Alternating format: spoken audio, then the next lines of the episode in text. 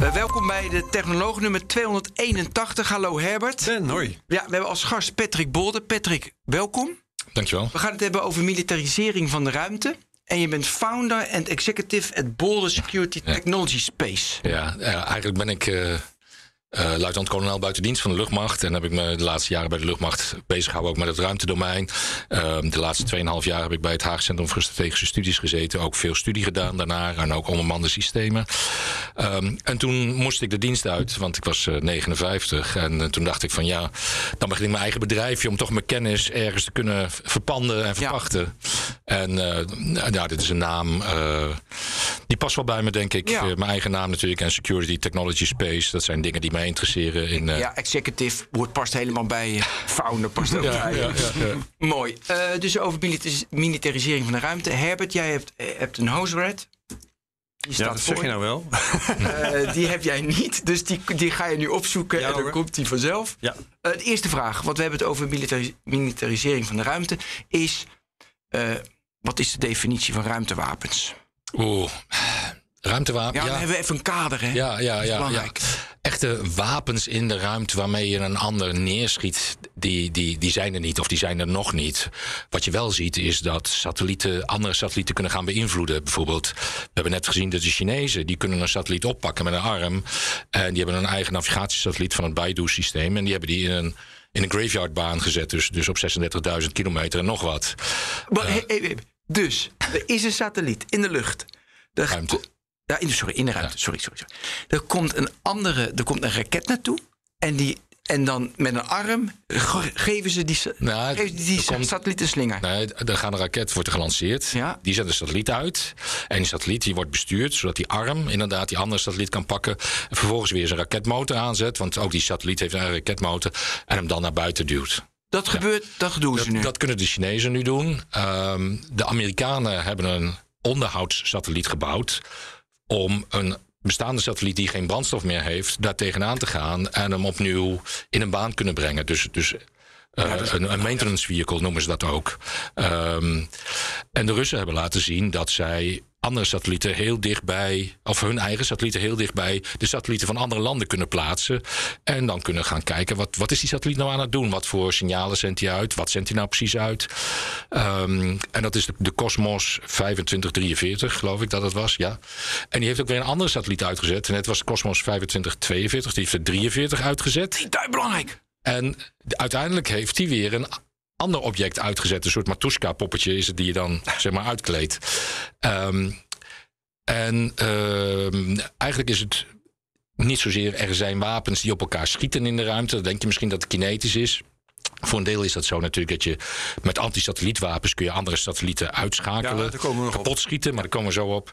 Um, maar je kan ze natuurlijk ook gewoon manipuleren door ze echt vast te pakken en te draaien. Of je maakt een sensor kapot, of je stuurt van dichtbij een, een hoge energiegolf zodat de binnenkant verbrandt. Ja. Of een laser waardoor je je sensoren verbrandt. Nou, kijk, dat soort dingen, dat bestaat al wel. Ja. Uh, Herbert, heb jij de host read? Ja. Oké. Okay. Met de XPS laptops en notebooks van Dell ligt de wereld aan je voeten. Dankzij de toonaangevende technologie blijf je makkelijk verbonden met je medewerkers en ben je productiever. Ook gaat de batterij super lang mee en is geen werkdag te lang. De laptops zijn licht en hebben een mooi ontwerp. Haal het beste uit je bedrijf met Dell XPS laptops en notebooks. De perfecte balans tussen ontwerp en productiviteit. Meer informatie vind je op www.dell.nl. Mooi. Ik vroeg me altijd af, wat moet je doen om de wereld aan je voeten te krijgen? En nu weten we dat. Dus dat is altijd heel erg handig. Dus eigenlijk praat je alleen maar over satellieten in de ruimte. Nee, ik bedoelde hem toch? Ja, ja, ja. Want satellieten die, die, uh, die cirkelen in de ruimte, die cirkelen om de aarde heen. En dan heb je eigenlijk verschillende banen voor. Ja, maar de materie is satellieten. Want in de, Ja, ja, ja. Zeg maar, op aarde heb je en uh, raketwerpers en bommen en geweren en pistolen en, en Een satelliet is zeg maar een platform waar je allerlei dingen aan kunt hangen. En veelal worden ze gebruikt voor communicatie, observatie en positie, navigatie, timing, de GPS-satellieten. Ja. Uh, maar, maar de satelliet is het object. Uh, en het object geeft je bepaalde taken door daar uh, sensoren aan te hangen of communicatieapparatuur aan te hangen of uh, nou, noem maar op.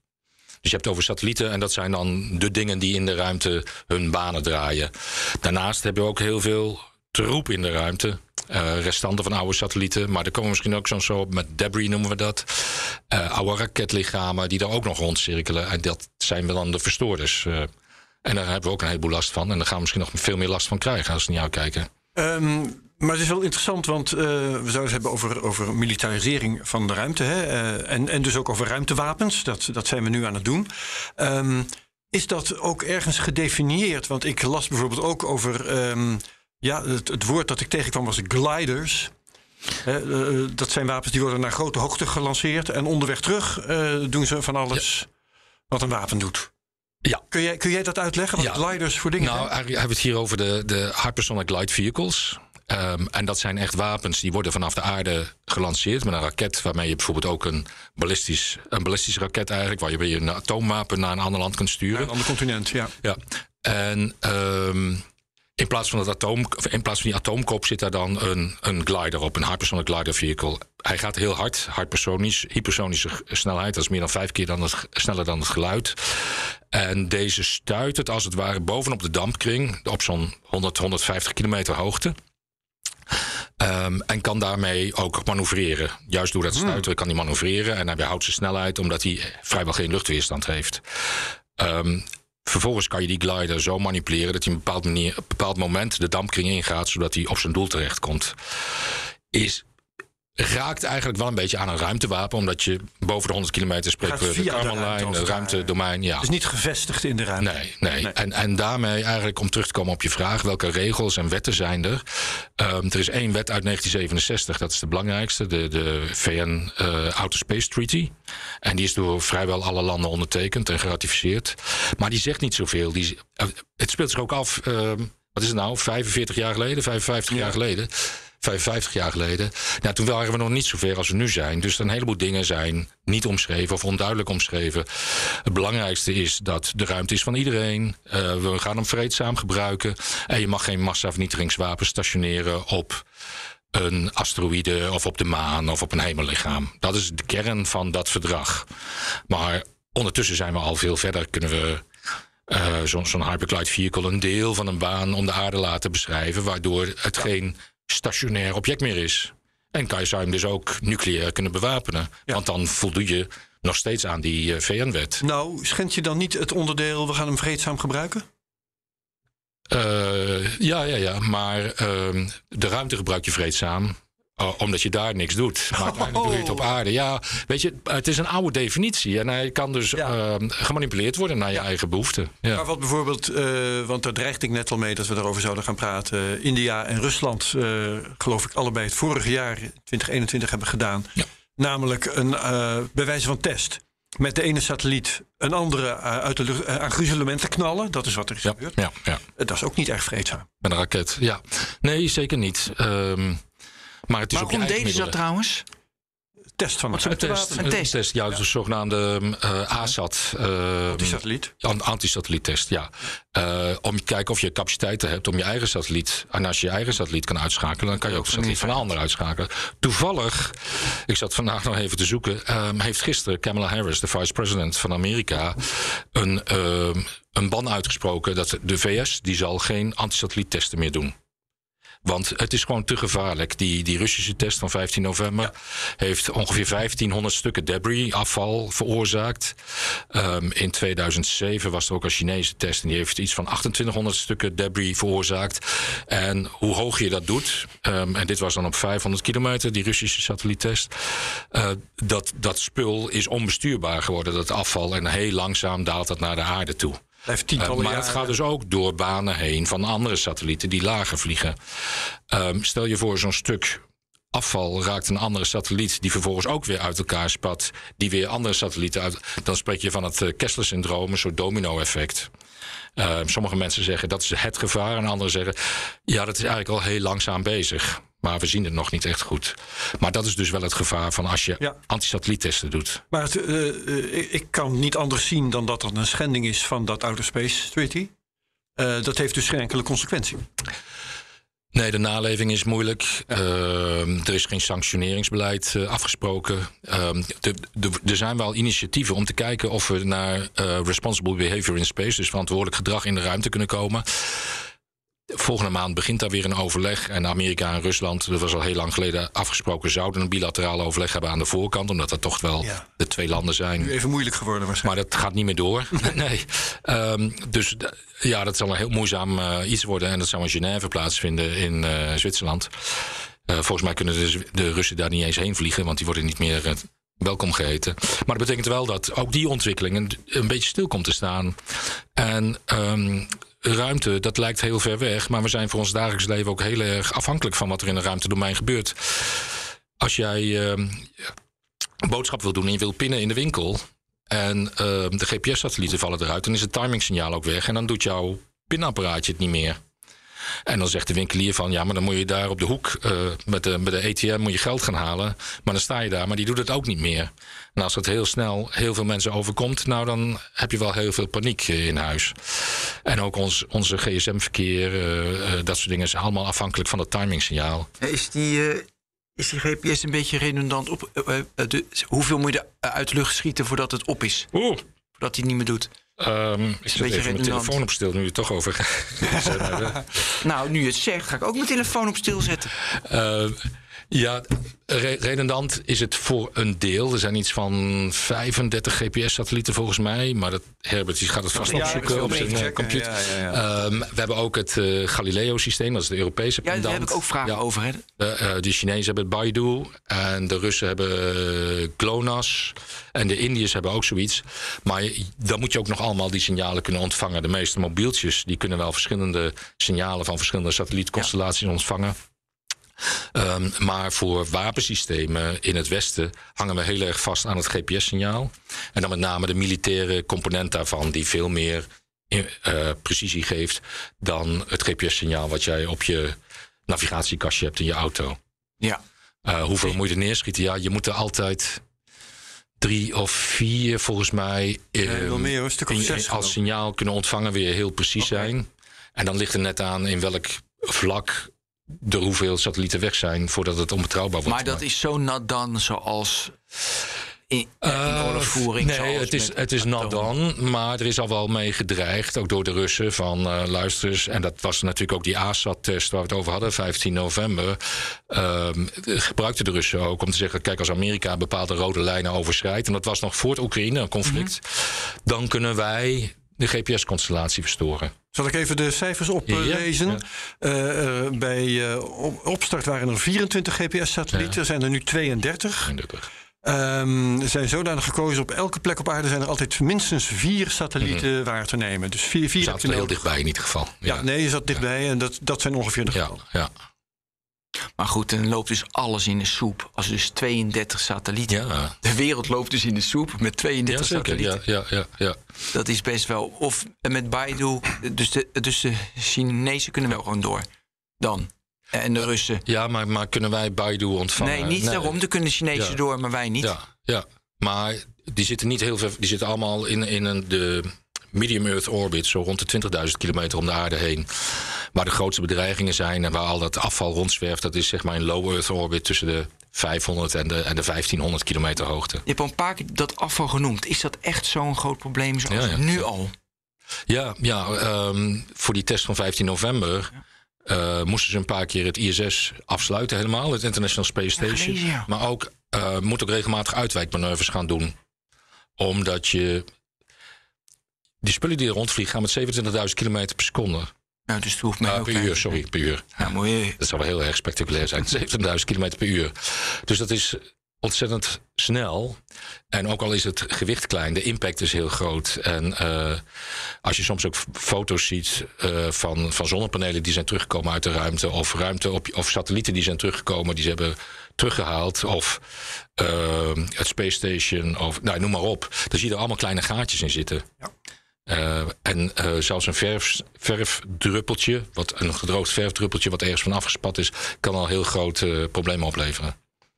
En dat het nu al vol zit, dat is niet best.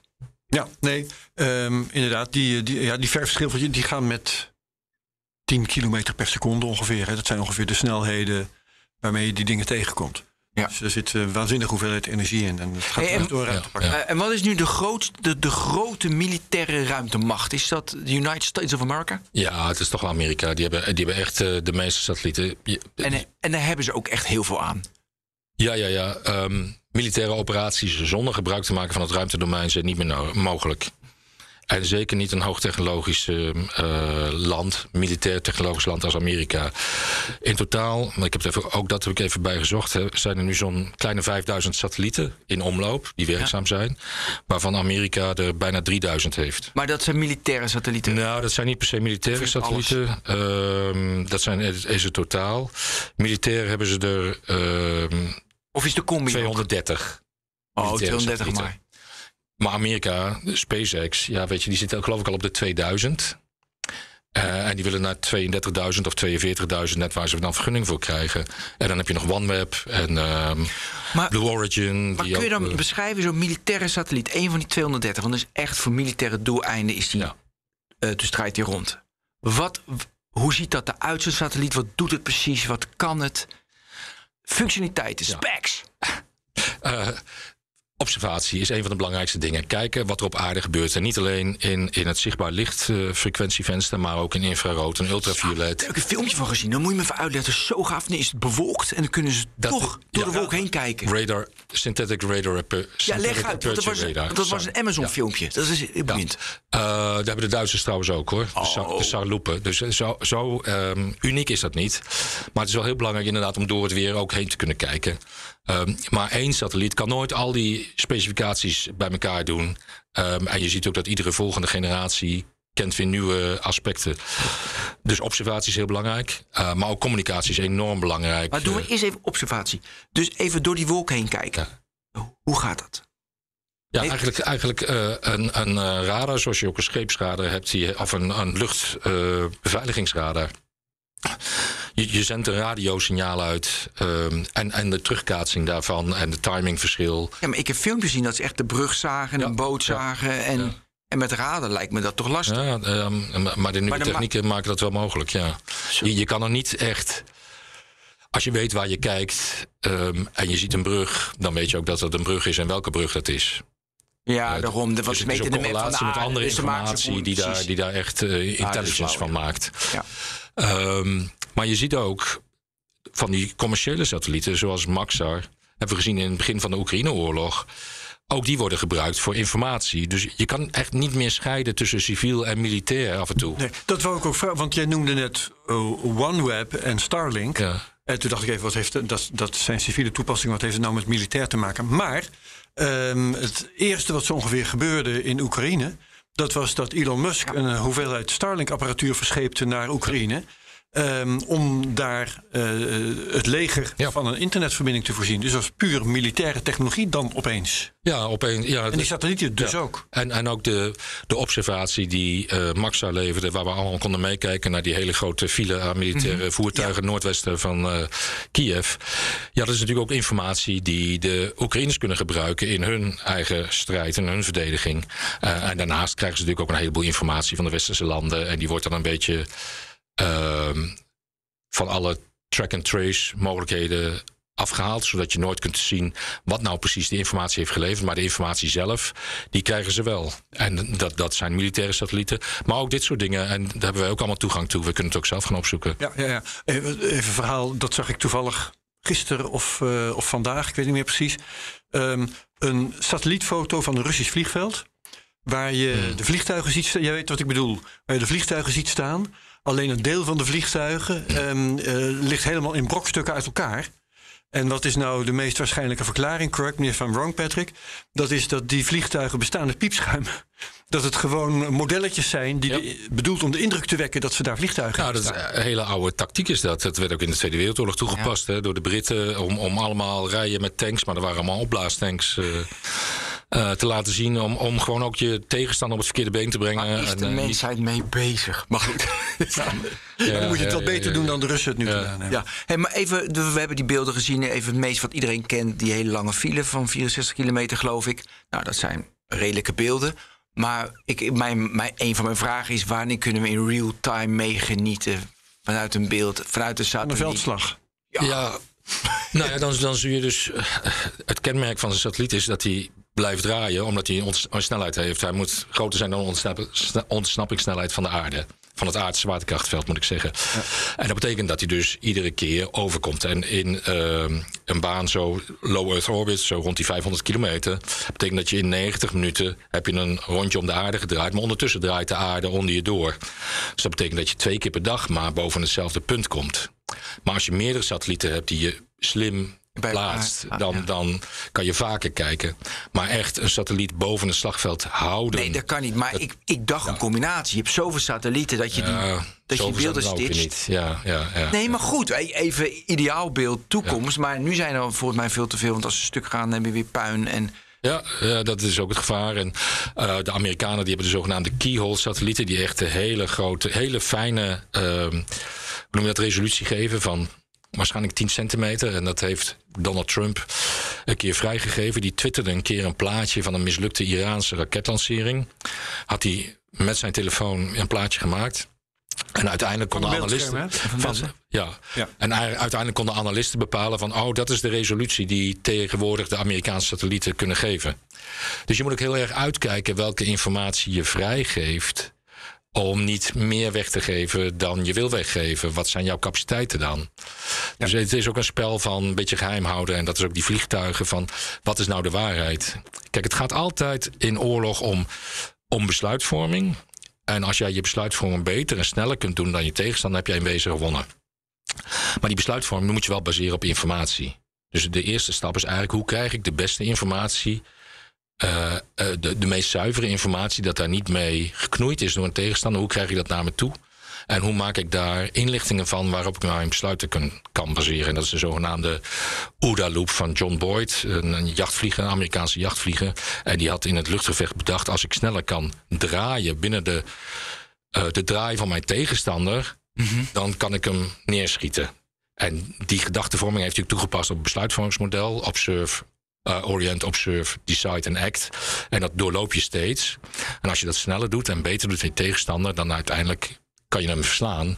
Omdat jouw informatiepositie beter is en omdat jouw besluitvorming beter is.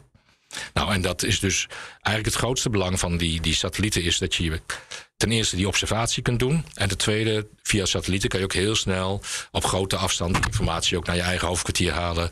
Waardoor jij je besluitvorming inderdaad veel beter kan doen. Mooi. Ik zou um, even willen terugkomen op iets waar wij het uh, twee jaar geleden, want je, twee jaar geleden was je in uh, de technoloog. Ja, tijdens coronatijd. Ja, ik was vanuit huis. Uh, ja, precies. De kwaliteit van het geluid was niet zo best. Ja, en toen hebben we, nee, oké, okay, goed, maar we hebben ons toen beholpen, dat, dat kon niet anders. Um, en toen heb je verteld dat kort na dat die podcast live ging, dat er een, de eerste Nederlandse militaire satelliet gelanceerd zou worden, BRIC 2. De Brik 2, dat is inderdaad. Kun je even vertellen uh, hoe dat gegaan is? Dat is op, op mijn laatste werkdag als actief militair, 30 juni van uh, 2022, dus bijna een drie kwart jaar geleden. Dat moet, moet, nog komen, hè? Dus, uh, 2021, sorry. Ja. Drie kwart jaar geleden is inderdaad gelanceerd um, via Virgin Orbit, dus onder de vleugel van de Boeing 747 van Virgin Orbit van, van Richard Branson. Daar hangt er, een A747, Boeing 747 heeft vier motoren, dus ook vier ophangpunten. Maar eigenlijk heeft hij er vijf. En die vijfde ophangpunt is tussen de romp en de eerste motor aan de linkerkant. En die is eigenlijk gebouwd om een motor te kunnen vervoeren gewoon onderweg als je die moet transporteren. Dan hoef je hem niet in het vliegtuig te stoppen, maar dan kan je hem onder het vleugel hangen. Nou, dat ophangpunt, daar heeft uh, Virgin Orbit een, uh, een raket voor ontworpen. Uh, eerst gaat die Boeing 747, die gaat naar 10, 15 kilometer hoogte. Laat die raket vallen, die raket vuurt af en die gaat dan de ruimte in. Ja.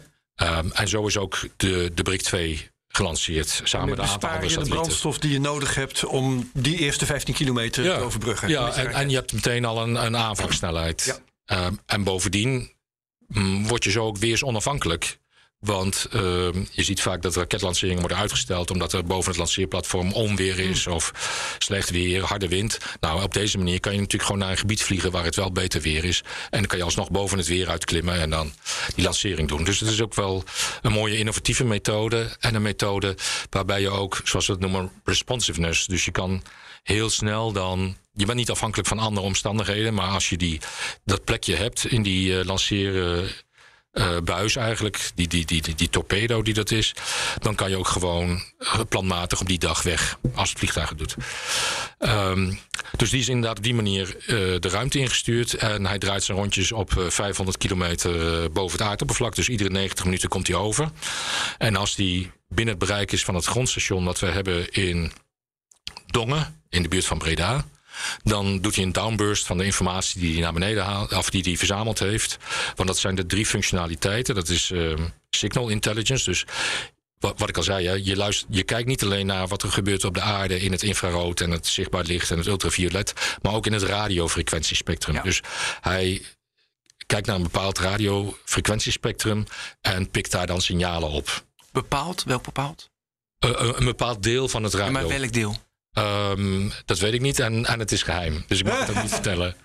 Want het is ook informatie die je niet kwijt wil geven. Want anders gaat een ander, een mogelijke opponent, gaat een ander radiospectrum gebruiken.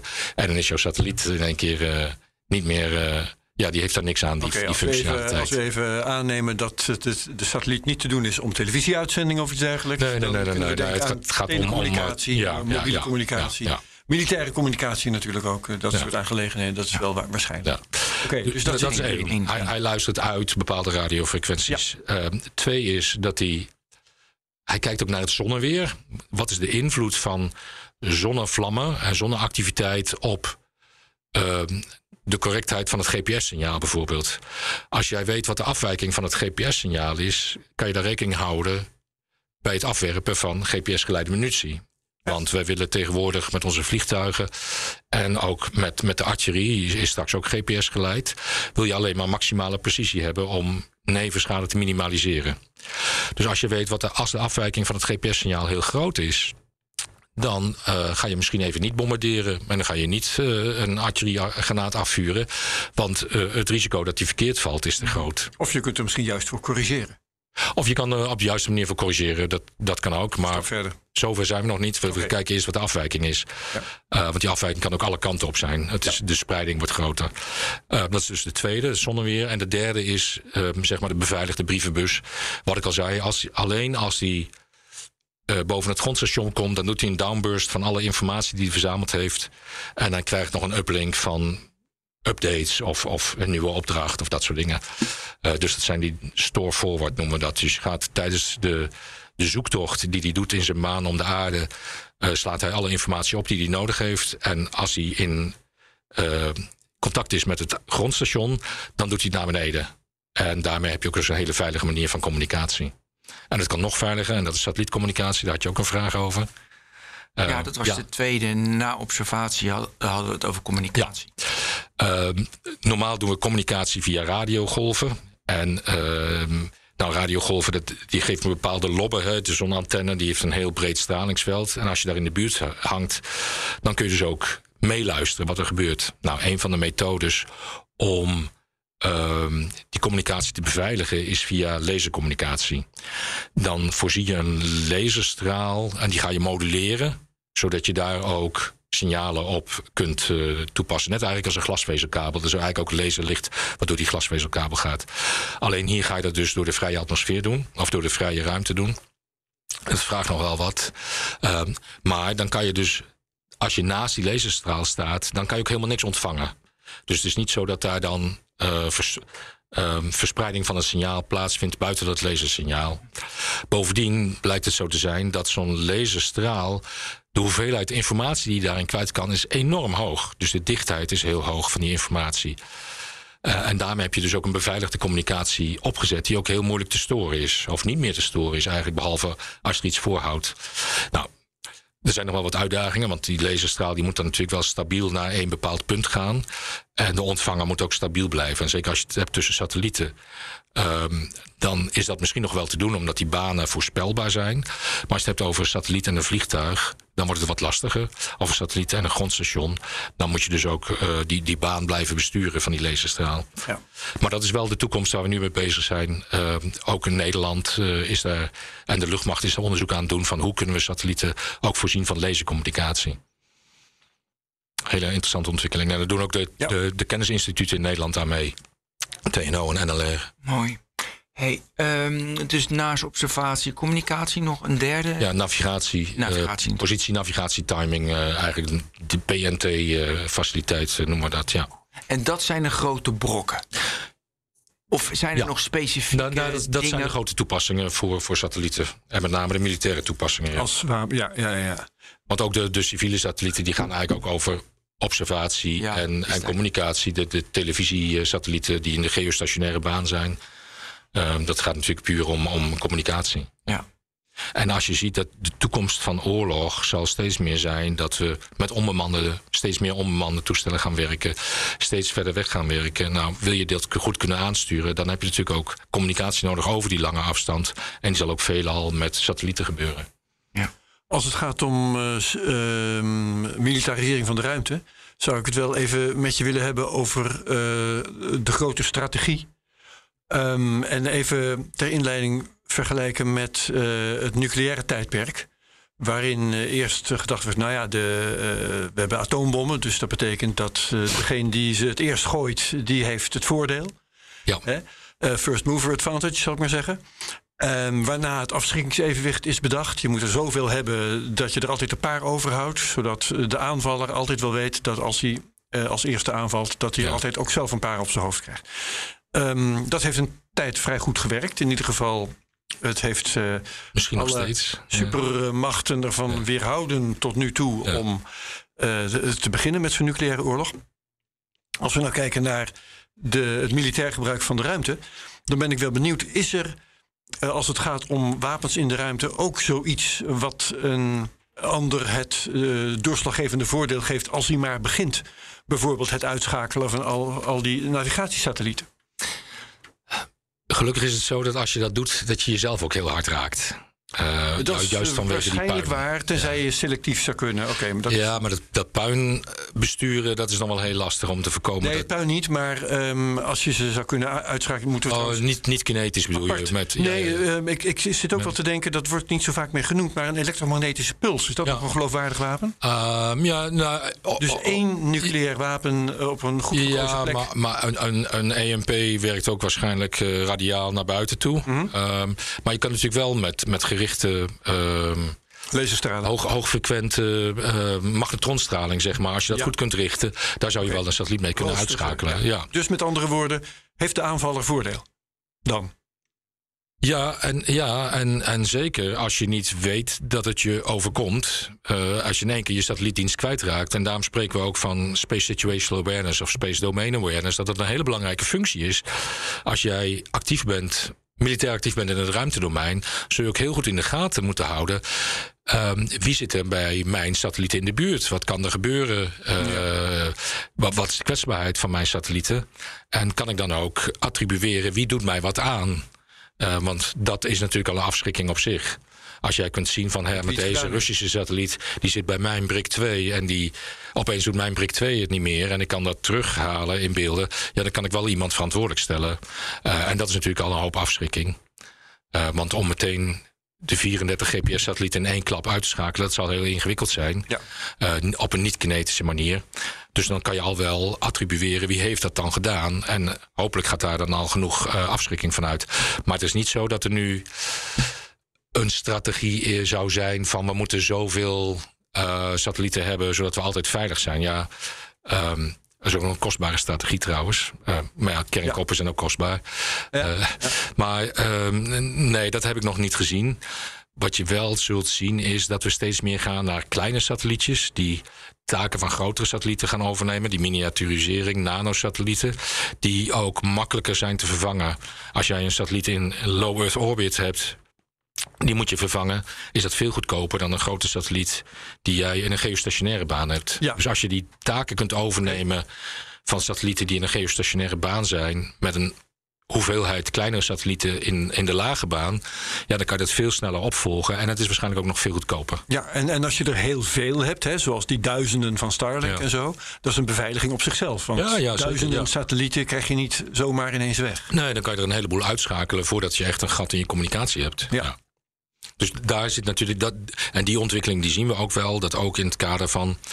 Ehm, het schild wat de Amerikanen. Het, en het is een beetje het Star Wars verhaal van uh, Ronald Reagan. Hè, mm Space. Uh, Hebben we het eh, vorige keer ook over gehad. Ja. ja, ja, ehm, en je ziet dat het in plaats van grote satellieten die de hele wereld in de gaten gaan houden. en waar je dan maar zes voor nodig hebt. Um, dat je dat ziet veranderen naar kleinere satellieten. die veel beter kunnen kijken. ook weer die hypersone wapens beter kunnen gaan volgen. Om juist te gaan bepalen waar komen ze vandaan en waar gaan ze naartoe. En dat lukt je heel slecht vanuit die geostationaire baan op 36.000 kilometer, maar wel veel beter vanaf die 500 kilometer. Houdt het oorlogsrecht uh, zich nog hiermee bezig? Um, uh, waar ik uh, aan denk is het volgende, ook weer in Oekraïne. Viel het me op dat op een gegeven moment gezegd werd: ja, burgerdoelen aanvallen, dat doe je niet. Dat zal wel in de Conventie van Genève staan of iets dergelijks, ja, ja, ja. dat dat niet mag. Anders is het een oorlogsmisdaad. Behalve als de burgers weg zijn en het, uh, een, een, bepaald burgerlijk gebouw uh, vol zit met militairen, dan mag je er weer wel op schieten. Ja, of de, of de, burger in één keer een wapen pakt en, en zich als combatant gaat. Uh... Dat ook, dus dat is duidelijk. Ehm, maar nu kijken we even naar de ruimte. En dan hmm. zeg ik in eerste instantie, nou ja, zo'n internetsysteem als Starlink is of als OneWeb is, dat lijkt me in principe een civiel doel. Daar blijf je dus vanaf. Mm, totdat Elon Musk eh, die apparatuur naar Oekraïne brengt. En dan kan het opeens een militair doel zijn. Ja. Dus hoe, hoe zit dat eigenlijk? Is dat inderdaad zoals ik nu speculeer? Dat het uh, ja, als, zo, zo gauw het een militaire toepassing heeft. Uh, zou je dat als militair doel kunnen zien? Daar heb je gelijk in, ja. ja. Dus het is ook best wel gevaarlijk. En ook die, die satellietbeelden van die Maxar. Uh, waarmee we dus die grote ja? file hebben zien staan. Dat is eigenlijk gewoon een civiel bedrijf, maar die levert wel militaire informatie. Ja. En da ja, dat is wel risicovol, want dat is niet omschreven. excuus in kunnen zien om ja. dan op zo'n satelliet te gaan schieten. Ja, ja, dat is niet omschreven dat het een, dan een puur civiel bedrijf blijft. Dus uh, het is ook wel risicovol dat die bedrijven dat doen. Want uh, die doen dan uit hun... kunnen ook worden aangevallen natuurlijk. Ja, ja, die zouden zomaar ook een doelwit kunnen worden. Waardoor een hele businessmodel omvalt. Uh, want ik denk niet dat de Amerikaanse regering dan zegt, ja, misschien ook wel hoor, maar dan zegt we gaan alles betalen voor jou.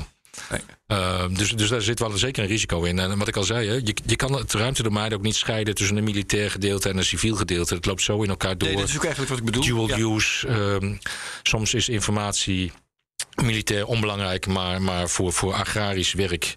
Um, en Nederland is daar goed in. Hè? Allerlei downstream producten van satellieten die we gebruiken voor de landbouw. En dat exporteren we ook. En Afrika heeft er heel veel uh, nut van. Maar diezelfde informatie kan je natuurlijk ook gebruiken om te bepalen hoe ver. Uh, in hoeverre is de grond nu geschikt om met zware wapens, met tanks overheen te rijden? En dat was natuurlijk een beetje het probleem met die file oh ja. daar in rond Kiev. Dat, uh, ja. Het was heel moerassig en de ondergrond was aan het ontdooien. Um, dus die, die tanks die konden de weg niet af en die stonden daar in die lange file. Nou, en ik weet zeker dat we nu ook de Amerikanen kijken naar hoe is het met de terreingesteldheid in de Donbass. En zijn die tanks nog steeds aan de wegen gebonden of kunnen ze inmiddels het terrein in? En wat is dan de grootste, waar gaan ze dan heen? En wat is dan het beste moment om ze aan te grijpen? Ja. Dus het is inderdaad ook die, die meteorologische informatie. Hoeveel regen komt er en wat is de bodemgesteldheid. Maar die kan je dus ook vanuit satellieten. Nou ja, meteorologische informatie wordt voor een deel, groot deel door satellieten ook geleverd. Ja. Maar heb, ja. hebben nu de Oekraïners echt een, uh, hebben ze een nadeel omdat ze geen military space hebben of weinig of dat moeten ze inhuren? Of, en, en zijn de Russen verder of maakt dat niet nou, zoveel uit? Um, de Oekraïners krijgen een heleboel um, intelligence inlichtingen vanuit de ruimte door met name Amerika aangeleverd. En daar hebben ze voordeel over. Van de Russen, die hebben ook een eigen middelen, maar er zijn er veel minder. Maar ik heb ook de indruk dat de Russen minder goed alle militaire domeinen aan het integreren zijn. En dan hebben we het over zee, land, lucht, cyber en space. Mm -hmm. En we zien wel in al die vijf domeinen, dat zijn dan de vijf militaire domeinen, zoals ook de NAVO ze kent, zien we wel activiteiten. Maar het lijkt niet geïntegreerd. geïntegreerd te zijn, waardoor de een de ander goed ondersteunt. We hebben ook heel weinig eigenlijk um, lucht-land integratie gezien bij de Russen. Waardoor hun aanvallen ook niet echt heel erg effectief zijn geweest. En die omsingeling van Kiev en noem maar op ook niet gelukt is. Juist omdat ze geen luchtoverwicht hadden. En de Russen dus ook niet wilden vliegen of konden vliegen boven hun eigen eenheden. En misschien ook wel bang waren voor hun eigen eenheden. Dat zij de Russische mix niet konden onderscheiden van de Oekraïnse mix.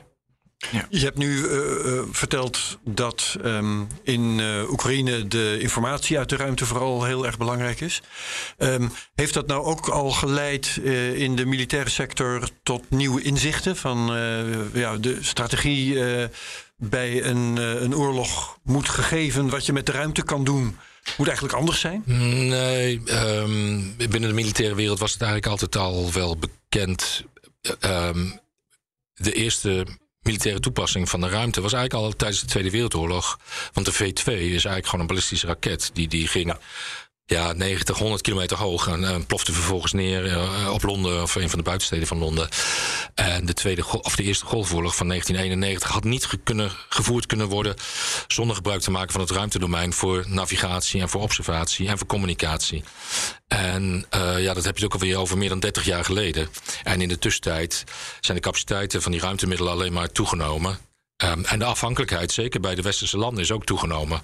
En dat is natuurlijk ook weer een risico. Want als je opeens geen gebruik meer kunt maken van die faciliteiten waar jij altijd wel op vertrouwd hebt, ja, dan sta je op de grond ook een beetje te kijken. Dus ik, ik pleit er ook voor in het artikel wat toevallig vandaag ook op de Militaire Spectator website is gekomen. Om ook de ouderwetse handwerk, militair handwerk als kaartlezer, gewoon moet je wel uh, blijven oefenen. Want het is wel heel belangrijk als opeens het GPS-signaal uitvalt. En jij moet je munitietruck naar een, een artilleriepunt sturen. Of je brandstoftruck ja. naar, een, uh, naar een tankpunt voor wel vliegtuigen. Dan moet, ja, dan moet je wel op het goede punt komen en niet ja. bij de vijand in de handen gaan rijden. Ja. Inderdaad, dus die ouderwetse vaardigheden die uh, blijven belangrijk. Zeker, ja. ja, er nog meer van dat soort ouderwetse vaardigheden? Nou, communicatie. Hoe ga je... Zelf mikken met je geweer bij wijze van Ja, dat doen we nog steeds. Ja. Nee, maar wel communicatie. Stel je voor dat die lange afstandscommunicatie via satellieten is verstoord. Um, maar je wil wel voor in het veld wil je zorgen dat de effecten worden bereikt die je wil bereiken. Gewoon radio dan moet je misschien wel op radio toe. Maar um, in onze westerse wereld en de Russen lijken dat ook minder te doen. Vandaar ook dat al die generaals gedood zijn, inmiddels acht volgens mij. Is gewoon opdrachtstactiek. Als hoogste leiding zeg je: dit wil ik bereiken in dit en dit gebied in deze en deze tijd. En dat wordt dan doorgespeeld naar ondercommandanten. En zeker uh, bij de westerse legers weten die ondercommandanten dan heel goed wat er gebeuren moet en hoeven niet voor iedere scheet weer terug te rapporteren. Um, maar als je het niet goed hebt georganiseerd en je werkt niet met die opdrachtstactiek, maar, maar beveelstactiek, um, ja, dan is het bijna dat de generaal precies moet zeggen wie wanneer mag schieten op welk punt. Nou, gelukkig uh, in de westerse wereld, en hebben ook de Oekraïners zo getraind, hebben met name de Amerikanen gedaan na 2014, dat ze veel meer die, die zelfstandigheid op tactisch niveau hebben. Oké. Okay. En dan maak je ook minder afhankelijk van een continue verbinding naar boven. Dus het, het, valt even buiten het ruimtedomein volgens mij hoor, maar ik vind het wel interessant. De, al die Russische generaals die komen om omdat ze te dicht bij het slagveld moeten zijn. door de slecht uh, georganiseerde structuur van, van hun ja. leger. Ja, de, de, hun doctrine over uh, het niet voeren van een, van een opdrachtstactiek. Ja. Maar ook uh, hun mensen te motiveren. Want ook die motivatie van de Russische soldaten blijkt niet echt heel goed te zijn. Want die waren met valse voorwenselen naar de Oekraïne gestuurd. En die moet je dan aanvoeren, vuren. Maar ook bleken ze uh, 3- en 4G-masten in Oekraïne te hebben neergeschoten. Waardoor hun communicatie uh, niet goed was meer, niet goed beveiligd. En dat ze ook naar voren moesten om de bevelen te geven. Ja. En als je een paar uh, slimme uh, sluipschutters hebt die denken van... oh, maar dat is een belangrijke man, dan haal ik die er even tussenuit. Ja, ik had ergens uh, iets gelezen, een, een, bepaalde interpretatie... dat de Russische generaals eigenlijk dapperder waren dan de Oekraïnse, maar dat is... Nou, of dommer, ja. Nou ja, het is bijna klassiek. Hoe je een project managt, ga je als generaal, als baas zeggen... het moet zo, zo, zo, zo. Of heb je een zelfsturend team. En de Amerikanen ja. hebben dus ja. bij de Oekraïners veel meer geleerd zelfsturend. Ja. Dus dat is wel handig gaat ook niet over het ruimtedomein. Nee, precies. Nee, maar dan wel maar uiteindelijk is dat wel het gevolg van als jij daar niet goed je inlichting hebt ja. in het ruimtedomein, niet goed je communicatie, ja, dan moet je terugvallen op andere dingen. En hoe doe je dat dan? En ook daar moet je slim mee omgaan. Ja. Ja. Um, als het gaat om het uh, ontwerpen van militaire satellieten, worden die anders ontworpen dan uh, satellieten voor civiele doelen? Uh, nee, in principe niet. Het, het, het grappige is, we kennen uh, de voorloper van de James Webb-telescoop is de Hubble. Ja. En eigenlijk is de Hubble-telescoop, die hangt in een baan om de aarde en die kijkt naar buiten. Maar dezelfde telescoop met dezelfde spiegel van, van 2,4 meter, um, die naar de aarde kijkt, dat zijn de Amerikaanse Keyhole-satellieten. Um, dus wat dat betreft, het is dezelfde techniek. Ja, um, de ruimte is geen vriendelijke omgeving. Dus alles wat je in de ruimte brengt en wat moet werken, moet je wel een bepaalde robuustheid meegeven. Dat het tegen die grote temperatuurschommelingen kan, tegen elektromagnetische straling, tegen schokken. En um, alles wat je daar brengt, en of het nou civiel is of militair, moet daaraan voldoen. Ja, maar ik zat bijvoorbeeld maar de communicatie die... naar die satelliet die zal extra beveiligd zijn. Uh, qua encryptie bedoel je dan? Ja, ja, ja, zeker. Ja, nee, ik dacht bijvoorbeeld aan die elektromagnetische puls. Dat je daar misschien een satelliet wat eh, beter voor uh, isoleert. Nou ja, dat, dat, dat, daar pleit ik wel voor in mijn stuk. Om, om te zeggen van als je gaat ontwerpen, zorg dan ook dat je een bepaalde manier van, van hardening hebt. In militaire specs eraan vasthangt. Van, net als met, met computers deden altijd. Die, die, die, die deden we in verpakkingen die heel die, duur waren. Duur aan de computer. Ja. En nu denken we van ja, maar die computer is eigenlijk niet zo duur. Dus je kan beter die computer vervangen. Maar voor satellieten is dat wel lastiger. Want voordat je een nieuwe satelliet gemaakt hebt en hem weer in de baan om de aarde hebt gebracht. Daarom. Maar ja, Daarom met die nanosatellieten. En als je, je je ecosysteem slim opzet van welke functionaliteit wil ik in een satelliet hebben. En ik werk samen met de kennisinstituten en met de bedrijven. Dan kan ik snel die cyclus doorlopen van het ontwerpen naar het maken. En naar het lanceren, daar moet je ook iets goeds voor regelen. Ja, dan kan je heel snel je satellieten ook verversen. En met name nanosatellieten zijn niet zo heel duur. En ze in de baan brengen, ja, ze zijn niet zo zwaar en je betaalt per kilo. Dus dat is dan ook wat En dan is die strategie dus, hè, verdeel het over een, hoe noem je dat, de distributed uh, oorlogvoering. Veel satellieten. Is slimmer dan uh, een paar satellieten hebben en die panzeren ja. weet ik veel wat je er allemaal... Ja, um, veel satellieten snel kunnen lanceren, snel kunnen maken... Um, dat is eigenlijk het belangrijkste bescherming. Ja, wegwerpsatellieten dus. Ja, bijna wel, ja. ja. Hoe lang gaan ze mee? Um, ja, heel erg afhankelijk van wat ze onderweg tegenkomen. De afspraak is een beetje. Er is een gentleman's agreement in de ruimtevaart. Dat de satelliet na 25 jaar moet hij ook vanzelf weer gedeorbit worden. Juist ook om die, dat ruimtepuin te voorkomen. Ja. Uh, dus ja, 25 jaar, maar de echte werkzame tijd, en zeker in militaire uh, technologie, is, is denk ik niet langer dan 10, 15 jaar. En daarna is het echt verouderd. Ja. Precies, ik wou net zeggen, dat is een bijkomend voordeel van wegwerpsatellieten. Dat ja. je telkens ook de laatste technologische snufjes erin kunt verwerken. Ja, en, en misschien kun je satellieten ook wel voorzien van. Um, een bepaalde manier dat je vanaf de aarde dat je de software kunt updaten, waardoor hun functionaliteit ook weer beter wordt. Ja, dat is geen nieuws in de ruimtevaart. Nou, dan uh... toch gaat die telefoon af. Dat is toch gelukt. Nee, als familie is opnemen. Elektromagnetische puls. Oké. Okay. Ja, het is, het is dat ding. De concurrentie, het was de NOS. We hebben hem nou, uh, die bolder. Ja, precies. Ja. Um, wat wil ik zeggen? Oh ja, dat uh, in de uh, ruimtevaart is dat niet nieuw, want allerlei ruimtevoertuigen, hè, tot de Voyager aan toe Daarvan worden de, wordt de software voortdurend geüpdate voor nieuwe capaciteit? Ja, nou ja, uh, in de militaire wereld zijn er zogenaamde software-defined radio's. Die je dan ja. Door software kan je ze op andere frequentiebanden laten doen en uh, laten werken. Uh, en misschien zou je ook zoiets kunnen doen met software-defined sensoren op satellieten. Past wel. Zodat je die vanaf de aarde een andere functie kunt geven. Ik, uh, dit is wel science fiction, maar dat past ook wel in het thema, denk ik. ja. ja. ja. Je hebt uit ehm, ben je dus militaire zeg maar, middelen zorgt heel vaak in de civiele middelen dat je, dat je helpt. Nou, GPS is een mooi voorbeeld. Ja. Uh, zijn er nu bepaalde ontwikkelingen buiten GPS die je in de militaire space ziet, die wij straks ook allemaal kunnen gebruiken? Bepaalde ontwikkelingen? Nou, valt dat tegen? Nee, vroeger was dat inderdaad zo. En, uh, en, en dan ben ik, nou praat ik echt over ver verleden. Mm In 1992 was ik hoofd van de meteorologische dienst op de vliegbasis Volkel. En wij kregen toen onze eerste computer.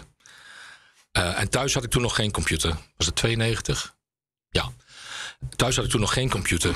Maar binnen een aantal jaren was mijn computer die ik thuis had moderner dan de computer die ik op mijn werk had. Ja. En zo zie je eigenlijk steeds meer mensen. dat die civiele ontwikkeling eigenlijk veel sneller gaat dan de militaire ontwikkeling. Zeker bij een klein land als Nederland. We hebben niet het vermogen om heel innovatief met, met veel macht daar tegenaan en veel geld daar tegenaan allerlei dingen te ontwerpen. Daar zijn we vaak toch wel afhankelijk van, van Amerika. Ja. Uh, en wat daar gebeurt, ja. Uh, Starlink is een beetje een voorbeeld. Is dat is civiel, wordt militair gebruikt. Dus het is precies andersom, zoals je nu zegt. Ja, en, en, we kijken dan met name in de civiele wereld, wat is daar nu de ontwikkeling? Uh, en kun je dat militair gaan toepassen? Juist omdat, ja, en voor bepaalde dingen zoals jachtvliegtuigen, weet je wel, de, de, de F-35 en de F-22 en weet ik veel wat er allemaal nog meer rondvliegt op uh, Area 51 in de Nevada. Um, maar dat zijn hele specifieke dingen, daar zijn de militaire ontwikkelingen sneller. Maar als je het echt hebben over dit soort dingen, ik denk dat daar toch wel de, de civiele ontwikkelingen sneller gaan.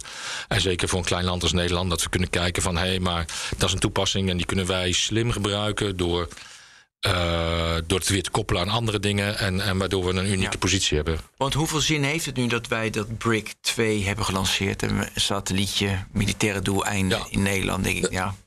Nou, eh, daar ben ik met je eens. Het is ook vooral een technology demonstrator. We zijn een aantal jaren bezig met verschillende projecten. Ook samenwerking met de Noren.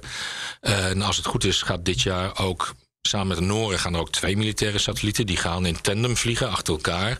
Om nog meer precieze informatie vanaf de aardoppervlak te halen. Um, maar wat ik al zei, hè, zonder gebruik te maken van het ruimtedomein kan je geen militaire operaties meer uitvoeren. Um, en vaak is het zo dat je op basis van. In de inlichtingenwereld werkt het ook zo dat je niet als land alles over de hele wereld hoeft te weten. Maar dat je afspraken hebt met andere inlichtingendiensten om uitruil te doen van bepaalde informatie. Nou, dat geldt hier eigenlijk ook zo. Wil je, als wij iets unieks te bieden hebben in het ruimtedomein, kunnen wij daar andere diensten weer voor terugvragen. En, en, en, zo werkt het eigenlijk ook dat we ons moeten bewust zijn wat gebeurt er in het ruimtedomein. En dat draagt heel erg bij ook aan. Um, de kennis binnen de eigen defensieorganisatie dat er ook een ruimtedomein is. En dat er dus belangrijke dingen gebeuren daar. En dat ook de, de gemeente weet dat dat er is. En dat we daar ook van afhankelijk zijn. Maar dat, er ook, uh, dat je het ook kunt gebruiken voor je eigen operaties. Ja. Wat me opvalt, weet je, we dachten met Oekraïne, Rusland, weet je, we krijgen cyberwar, cyberwar. En heel veel gebeurt natuurlijk wel. Maar ik had zelf, persoonlijke titel, meer verwacht van cyber. Ik dacht meer disruptie door ja. cyberwar. Het is nu gewoon schieten, loopgraaf, vliegtuig, raket. Nou ja, ja, ja, ja, wat ik al zei, eh, die integratie lijkt niet zo goed te zijn. Voor de Oekraïne-crisis begon, tijdens de Olympische Spelen nog... toen waren er hele grote cyberaanvallen naar de, de Oekraïnse overheid, lag plat. Klopt. Um, maar ik denk vanaf 2014 heeft Oekraïne er ook heel veel aan gedaan om cyberveilig te zijn. Hm. Uh, om hun, cyber, hun uh, elektronische systemen te hardenen en minder gevoelig te maken voor dit soort aanvallen. Kijk, de Krim werd ingenomen met een zogenaamde hybride operatie. We wisten eigenlijk niet goed wat er aan de hand was. En voor we het wisten was de Krim in Russische handen. Bijna zonder een schot gelost te hebben. Zoiets hadden we eigenlijk ook nu verwacht. Maar het blijkt toch niet zo te zijn. En waarom dat nou is, dat weet ik nog steeds niet. Maar de Russen hebben dat toch niet goed. Dat je dat al die vijf domeinen, al die vijf militaire domeinen om de juiste manier te integreren, zodat je maximale effect raakt, uh, kunt bereiken met minimale inzet van uiteindelijk de harde militaire middelen. Ja. Uh, en het is eigenlijk weer een beetje een ouderwets conflict aan het worden, lijkt het wel. Ja, precies. Staal tegen staal. En zeker straks in de Donbass lijkt het helemaal ja, een verschrikkelijke attritieoorlogvoering te gaan worden. Wie heeft straks nog de meeste mensen, tanks, artillerie, panzervoertuigen uh, over? Volgens mij heeft Rusland een aantal fouten gemaakt strategisch die vroeger altijd gemaakt werden door de tegenstanders van Rusland. Namelijk te lange aanvoerlijnen en een uh, oorlog op meerdere fronten. Ja, ja nu ook weer. Jij denkt aan Napoleon. Ik denk ook ja, aan Hitler. Ja, operatie Barbarossa. Ja, um, ja en, en ook nu lijken ze weer diezelfde fout te maken met het offensief van de Donbass, als dat inderdaad vandaag begonnen is. Weer een hele een frontlijn van 480 kilometer breed of zo. Het, ja. Dan kan je dus nooit massa op één punt inbrengen. Maar voor de verdediger is het ook ingewikkeld. Want waar moet ik dan verdedigen? Maar als je geen massa inbrengt, en dat hebben we gezien in de eerste weken, uh, ja, dan kom je ook niet heel erg ver. Hoe, uh, even over die verhoudingen met die vijf elementen. Uh, kan je nu, dus zeg maar, space is zeg maar overkoepelend voor land, lucht en zee? Uh, overkoepelend heb je nodig om dat goed kunnen laten functioneren. Kijk, je kan in principe buiten cyber, want dan doe je gewoon, doe je gewoon geen cyberaanval. Het is natuurlijk handig om wel te doen als, jij, uh, als je oorlog wil. Maar ik kan me voorstellen dat space nodig is om de, de andere drie te coördineren. Want je moet inlichtingen hebben. Ja, ja, ja. Of zouden ze het ook. Je kan niet meer zonder space dus. Nee, nee eigenlijk niet. Dus het is cruciaal, overkoepelend voor alles. Ja, ja Want je kunt ook zonder zee bijvoorbeeld, kan makkelijk het conflict Oekraïne, behalve, nou, dat moet je tegen de bemanning van de Moskwa zeggen, maar wordt vooral bovenland, op, het, op het land uitgevochten en een beetje bovenland. Um, maar wil je je oorlog goed voeren, dan heb je je informatiepositie Precies, nodig. dus je hebt space nodig. Dat, nou, dat kan je ook voor een deel doen vanuit de lucht natuurlijk. Alleen, um, je als je geen luchtoverwicht hebt, dan is dat lastig. En je ziet ook dat de westerse landen vliegen met een heleboel verkenningsvliegtuigen, maar nooit boven Oekraïne. Want daarmee bemoei je je eigenlijk met de oorlog zelf als je de grens overgaat. Nou, in de ruimte zijn die grenzen er niet.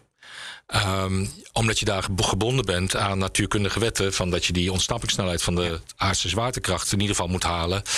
En er zijn daar geen grenzen boven de 100 kilometer. Uh, dus um, ja, dat is dan het voordeel van die ruimte. Dat je dan ook boven een andermans gebied kunt komen. En daar die inlichtingen kunt weghalen. die je keihard nodig hebt om je militaire operatie te kunnen gaan doen. Gaan we dan verder? Want ik zag een heel mooi plaatje van dat artikel dat je hebt geschreven. dat je een, uh, een netwerk van die kleine satellietjes over de hele aarde zo eromheen hebt. Dat is het beeld over 15 jaar, neem ik aan. En die grote zijn weg. Dat is het beeld. Ja. Ja, nou ja, dat is het beeld eigenlijk wat, wat uh, Elon Musk voor ogen heeft. Hè, met zijn, zijn proliferated uh, constellation. En dat zijn dan ideaal in zijn beeld is dat dan 42.000 satellieten die je overal op de wereld uh, internet kunnen geven. En in een lage baan, zodat je ook een, een, kleine latency, een kleine vertraging hebt tussen de signalen die je ontvangt en verzendt. Um, maar inderdaad, die satellieten kun je net zo goed militair gebruiken voor je communicatie. Of het is een backup voor je, voor je beveiligde communicatie die je doet vanuit uh, met grotere satellieten ja. als militair. Maar dan heb je altijd nog de backup om via die kanalen te gaan doen. Ja. ja. En dan in de space world, dus dat is het beeld uh, qua informatie, monitoring en communicatie. Uh, wat, uh, hoe zit het met het, het, aanvallen, waar we in het begin een beetje over hadden? Dat we satellieten eruit schieten. Ja. Want als je er zoveel hebt, dat heeft helemaal geen zin meer om ze eruit te nee. schieten. Nou, dat, daar gaat het een stukje afschrikking al van, vanuit. Ten eerste van bereik je wel je doelen of hoeveel raketten heb je dan nodig om al die satellieten uit te schakelen. Uh, maar bovendien ook, als je dat doet, dan weet je ook precies wie dat gedaan heeft. En is dat ook een reden om weer terug aan te vallen. Ja. Uh, dus dat, dat kan een afschrikkingsstrategie zijn, inderdaad. Uh, ja. Om je capaciteiten te blijven behouden. Ja. We, hadden, we, hadden, het aan het begin van deze podcast over wie domineert. Amerika heeft de meeste satellieten, het domineert. Absoluut. Is het niet beter voor de vrede als er een beter evenwicht is? Ja, ik heb wel de indruk dat Amerikanen niet tevreden zijn met evenwicht. Nee, die ik ook Die willen altijd de bovenliggende ja. partij worden. Ja. Uh, dus wat dat betreft zal de, die wapenwetloop die zal blijven plaatsvinden. Zeker. Um, en niet tussen Amerika en Rusland, maar ik denk eerder tussen Amerika en ja. China. Ja. China is ongetwijfeld in opkomst. Weet je daar iets van? Kun je iets vertellen ja, over China de maakt, toenemende maakt hele China? grote stappen in het uh, ruimtedomein. Hè. Is ook bezig met een eigen international space, of met een eigen Chinees space station. Ja, ongelooflijk wat ze doen. Um, Luister naar Space Cowboys trouwens, daar hebben we het er vaak uh, Ja, over. Ja, ja, ja, ik luister ook altijd. Nee, Uh, niet tegen jou, maar tegen de luisteraars. Ja, ja. Um, ja de Chinezen lopen heel erg hard op dit gebied. En bij China is het zeker dat, dat het is een compleet militair programma. Hè? Al die Iconauten, hoe noemen ze dat ook weer in China? Ja, Cos de... Niet cosmonaut? Ja, ik, uh, Inderdaad. Iconaut. Niet astronaut, maar iconaut is geloof ik het Ja, Chinese. Die hebben allemaal een militaire rang. Juist. Um, en, en, Net als vroeger de Amerikanen trouwens. Ja, ja, ja. Um, en dat zal ook niet zo heel snel veranderen, denk ik. Maar ja, die, die, die gebruiken de ruimte ook echt als strategisch punt om. Um, sowieso natuurlijk om, om een eigen economie te ontwikkelen. Maar ook om hun militaire operaties. Ja, ze hebben ook dus de Space Forces of de Rocket Forces. Uh, die heel belangrijk zijn in een uh, ruimteoorlog. Ja, maar ik kan me voorstellen, weet je, ik heb uh, vijf F-35's en nu heb ik er tien en dan ben ik sterker. Dat snap ik. Maar ik heb het idee, en misschien is dat onterecht dat China en Rusland niet beperkt worden omdat ze minder geïnvesteerd hebben in space. Want ze hebben satellieten of ze kunnen ze gebruiken. Ze hebben de monitoring, ze hebben de informatie, ze hebben de, uh, ja, en ze hebben de communicatie. Dus ze missen niks. Dus, of mis ik nu weer iets? Want ze zijn de sterkste. Maar als je toch eenmaal die satellieten rond de aarde hebt en je kan dat gebruiken, dan ben je toch klaar? Wat ja, maar je moet wel je eigen satellieten gebruiken. Want uh, je, je, kan ook heel zorgen dat, dat je tegenstander die signalen... En dat hebben kan... ze nog niet, de Russen en de Chinezen. Niet in de mate zoals de Amerikanen dat hebben. En niet met de precisie uh, die de Amerikanen hebben. Ze zijn minder precies. Ja. Maar, je, maar je merkt, het is beperkt. O, uh, of niet? Want op een gegeven moment heb je die satellieten.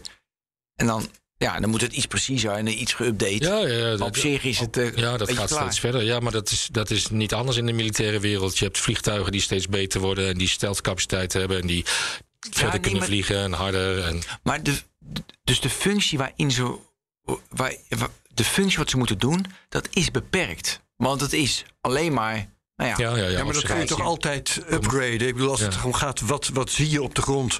Je kunt de scherpte altijd opvoeren. Op een dag kun je misschien de krant lezen die iemand vasthoudt uh, die op straat staat. Um, je kunt uh, objecten, je kunt er uh, kunstmatige intelligentie op loslaten. Je kunt objecten herkennen automatisch. Ik zie nu niet dat het een beperkende factor is. Nu. Voor wie? Voor bijvoorbeeld Rusland dat ze minder uh, sterk zijn in space. Nou ja, wat, wat, ik al zei. Want het is meer de communicatie onderling tussen nee, die vijf. Het, het, Westen is heel erg afhankelijk van space en Rusland is dat het minder. Dus als alle spacecapaciteiten uitvallen, dan heb je kans dat Rusland alsnog de oorlog beter kan voeren dan het Westen. Dan is het voordeel van het Westen minder ja. groot. Overigens is het geen oorlog tussen Rusland en het nee, Westen. Nee, nee maar dus wacht even. Ja. Gelukkig niet. Ja, daar moest ik aan denken. Ja, ja, ja. ja, uh, Herbert, jij nog dingen? Ja, ik heb er nog wel één vraag. Want we hadden het aan het begin ook uh, over dat verdrag, hè, dat Outer Space Treaty. Ja, ja. Um, waarvan eigenlijk meteen bleek dat dat uh, toch best wel verouderd is. En, en ook moeilijk te handhaven. Um, als jij nou een nieuw Outer Space Treaty kon ontwerpen, wat zou daarin moeten staan? Oeh, ja, ik ben geen jurist. Nee, dat, dat weet ik. Maar even die hebben, die hebben we wel binnen de luchtmacht en, en, en, ja. uh, en de Universiteit van maar Leiden. Wat missen we? Wat missen we? Ja, ik denk een stukje um, uh, verantwoordelijkheidsbesef bij de landen om zich echt te committeren aan dit soort regels. Ja. Um, en dat zal er niet makkelijker op worden in de huidige wereld. Um, betere beschrijving wat nou precies wel en niet mogelijk is. En ook verificatie en, en sanctionering. Kijk. Als je dat beter opschrijft, um, dan, weten de mens, dan weten de landen ook waar ze zich aan moeten houden. Want het is ja nogal ambigu. Hè? Uh, ja. uh, wat is nou precies vredelievend? En wat is nou precies een wapen? En wat is een massavernietigingswapen? Wat en waar mag ik het wel en mag ik niet? Wat is de ruimte? Ja, is het nou 80 of 100 kilometer? Ja. Um, meer eigenlijk up-to-date gemaakt naar de huidige kennis en de huidige mogelijkheden. En wel proberen door te kijken naar wat zit er nog aan te komen. Maar het geeft nu te veel gaten en te veel onduidelijkheden. Ja. Dus veel strakker. Dus um, welke mogelijkheden zijn er nu en wat vinden we wel en niet goed om in de ruimte te doen? Um, hoe gaan we dat controleren en hoe gaan we dat sanctioneren?